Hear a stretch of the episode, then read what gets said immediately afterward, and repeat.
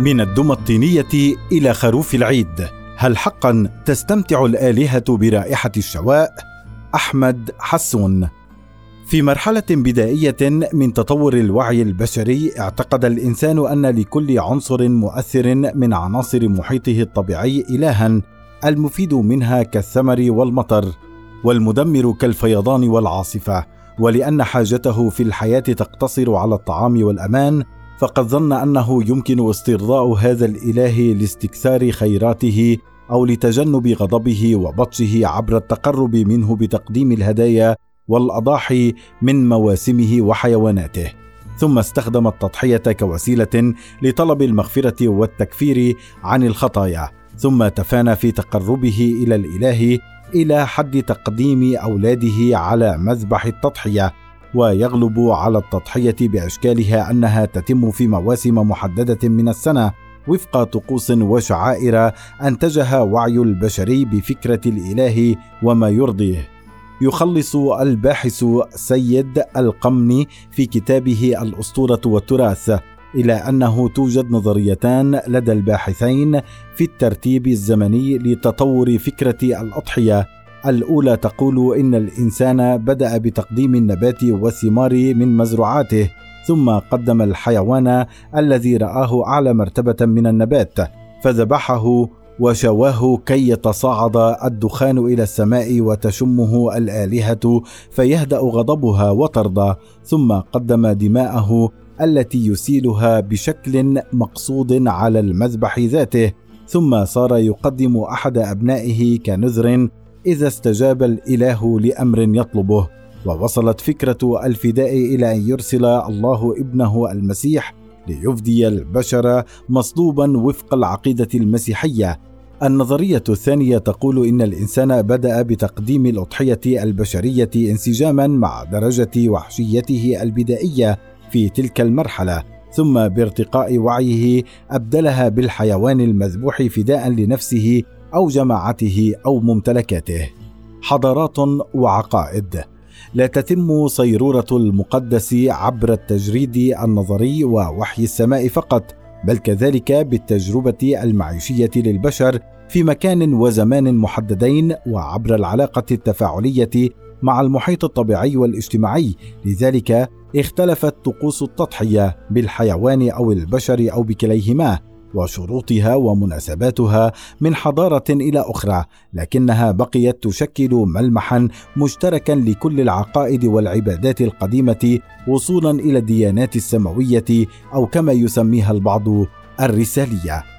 وقد تنوعت القرابين المقدمة للآلهة باختلاف الزمن أو المعتقد أو الجماعة البشرية، فقد تكون قربانا بشريا أو حيوانيا، وقد تكون هدية ثمينة كالذهب أو من المحاصيل الزراعية، وقد تكون دمى طينية أو منحوتات حجرية صغيرة.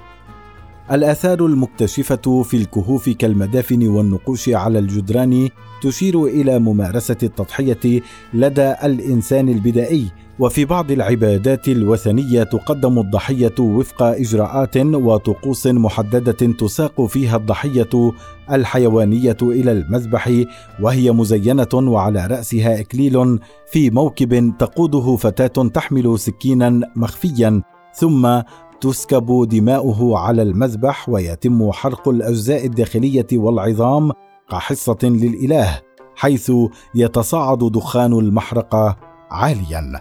ومنذ 1005 قبل الميلاد عرف المصريون القدماء فكرة ذبح الأضاحي في مناسبات عدة مع طقوس محددة في أثناء تأدية شعائر العبادة، بالإضافة إلى التضحية بفتاة ترمى في النيل في وقت محدد من العام اتقاء لفيضانه.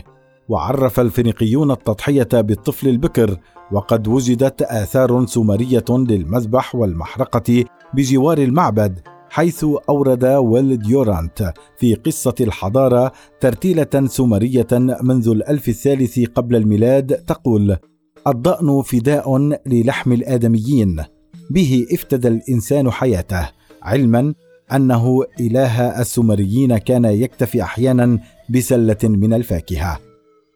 كذلك مارست الشعوب الأوروبية التضحية بكل أشكالها، فالفايكنج كان إلههم غاضبا دوما ولا يكتفي إلا بالدم، وبقي الإغريق والرومان يمارسون طقوس التضحية لآلاف السنين، حيث كان الرومان يعدون وليمة من لحم الأضحية يأكل منها كبار قادة الدولة وإلى جانبهم صور ومجسمات آلهتهم.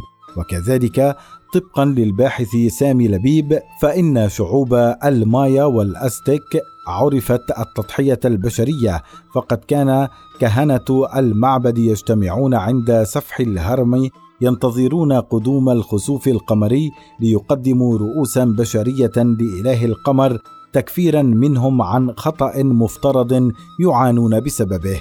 وقد عرفت بعض الحضارات التضحية بحيوانات برية كالغزلان والخنازير بالإضافة إلى الثيران والخراف، لكن وبحلول الألف الثالث قبل الميلاد تزايد الاعتماد على الماشية المنزلية المدجنة. الديانات السماوية.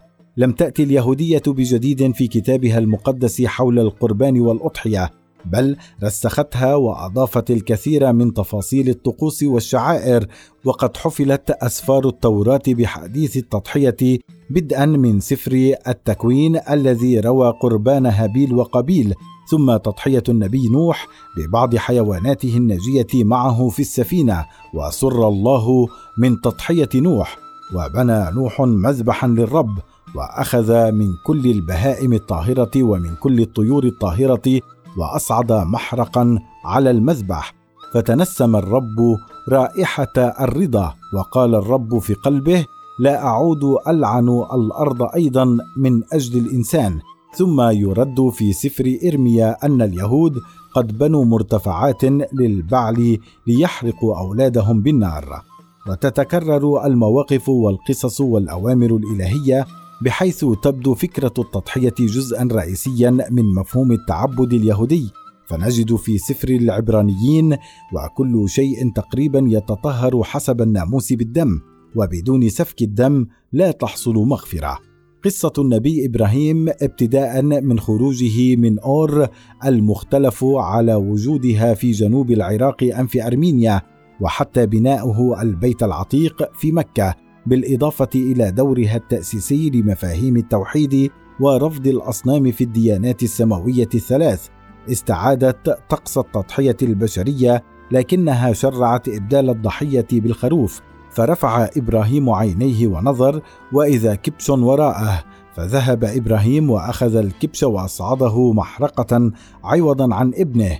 ومن المرجح أن سنة التضحية الإبراهيمية هي الأساس الذي استند إليه عرب ما قبل الإسلام، الذين عرفوا تقديم الأضاحي في كعباتهم وبيوت آلهتهم المنتشرة في شبه الجزيرة، كما يؤكد الدكتور جواد علي في كتابه المفصل في تاريخ العرب قبل الإسلام.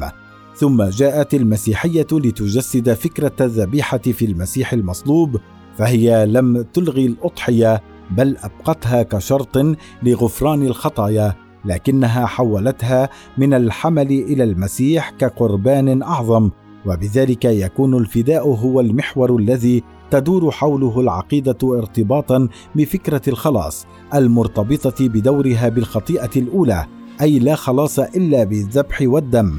وقد ورد رسالة بولس الرسول إلى أهل روما: فالتكفير عن الذنوب والخطايا والتقرب من الرب والطلب الغفران لا يأتي من خلال تقديم أضحية حيوانية، وإنما هي مجسدة في يسوع الذي يفتدي أتباعه بدمه ويتحمل عنهم خطاياهم.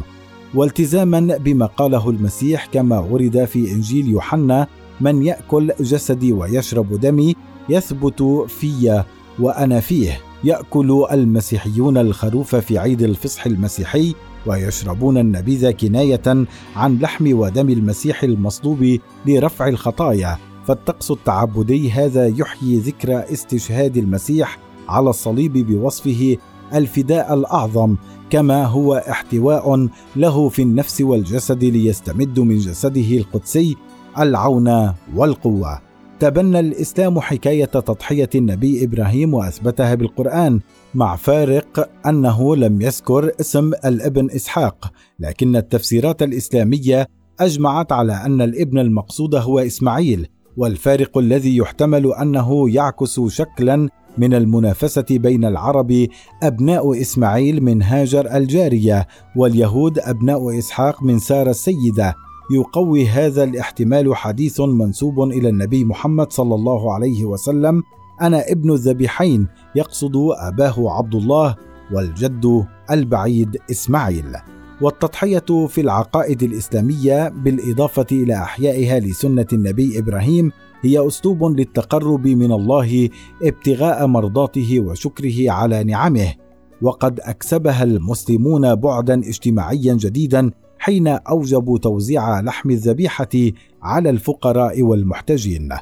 خروف الأضحى تعني الأضحية في الفقه الإسلامي ذبح الأنعام في أيام محددة من موسم الحج، يوم النحر وأيام التشريق التي تبدأ في اليوم العاشر من الشهر القمري 12 في التقويم الإسلامي ذي الحجة، فهي جزء واجب من مناسك الحج الذي لا يكتمل من دونها.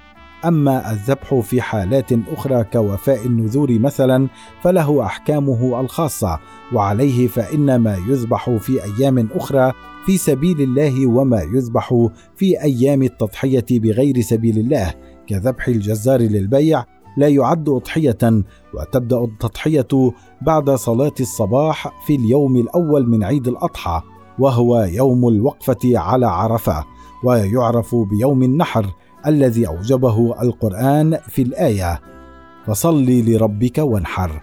كما يمكن التضحية خلال اليومين التاليين نهاراً، لا تقتصر التضحية على حجاج الكعبة، بل يشارك المسلمون أينما كانوا في هذه السنة.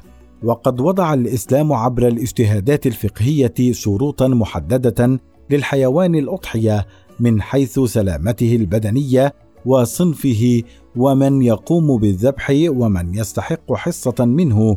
وليست مقبولة التضحية بالطيور، لكن بعض الأوساط الإسلامية أجازت وأفتت بجواز التضحية بطير إذا تعذر على المسلم أو لم تسمح إمكاناته بذبيحة حيوانية.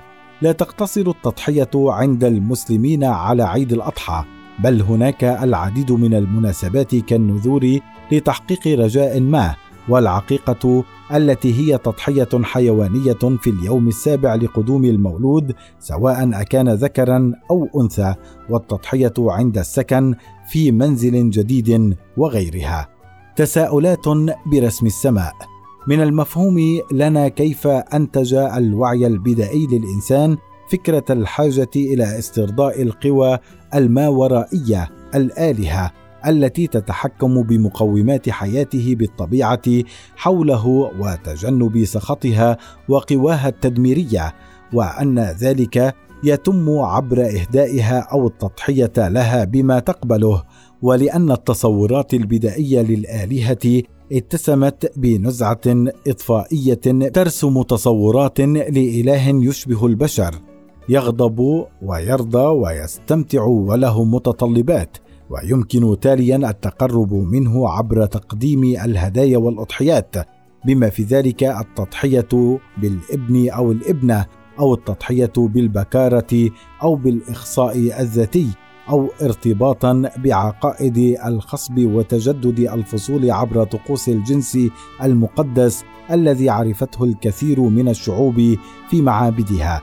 لكن استمرار طقوس التضحية في الأديان السماوية الإبراهيمية التي تلقت الوحي ورسائل الإله يطرح بعض التساؤلات المنطقية: هل تخضع العلاقة مع الله لمنطق المقايضة فيعطي ويعطى، أم أن الإنسان يقدم الأضحية للعنصر الإنساني الكامن في الكون؟ ولماذا فضل الله إراقة الدم على سلة الفاكهة طالما أنها كلها مخلوقاته ومن خيراته التي يمنحها للإنسان؟ وطالما الله مكتف بذاته لماذا جعلته عقائد التوحيد يشتهي لحم الذبيحة؟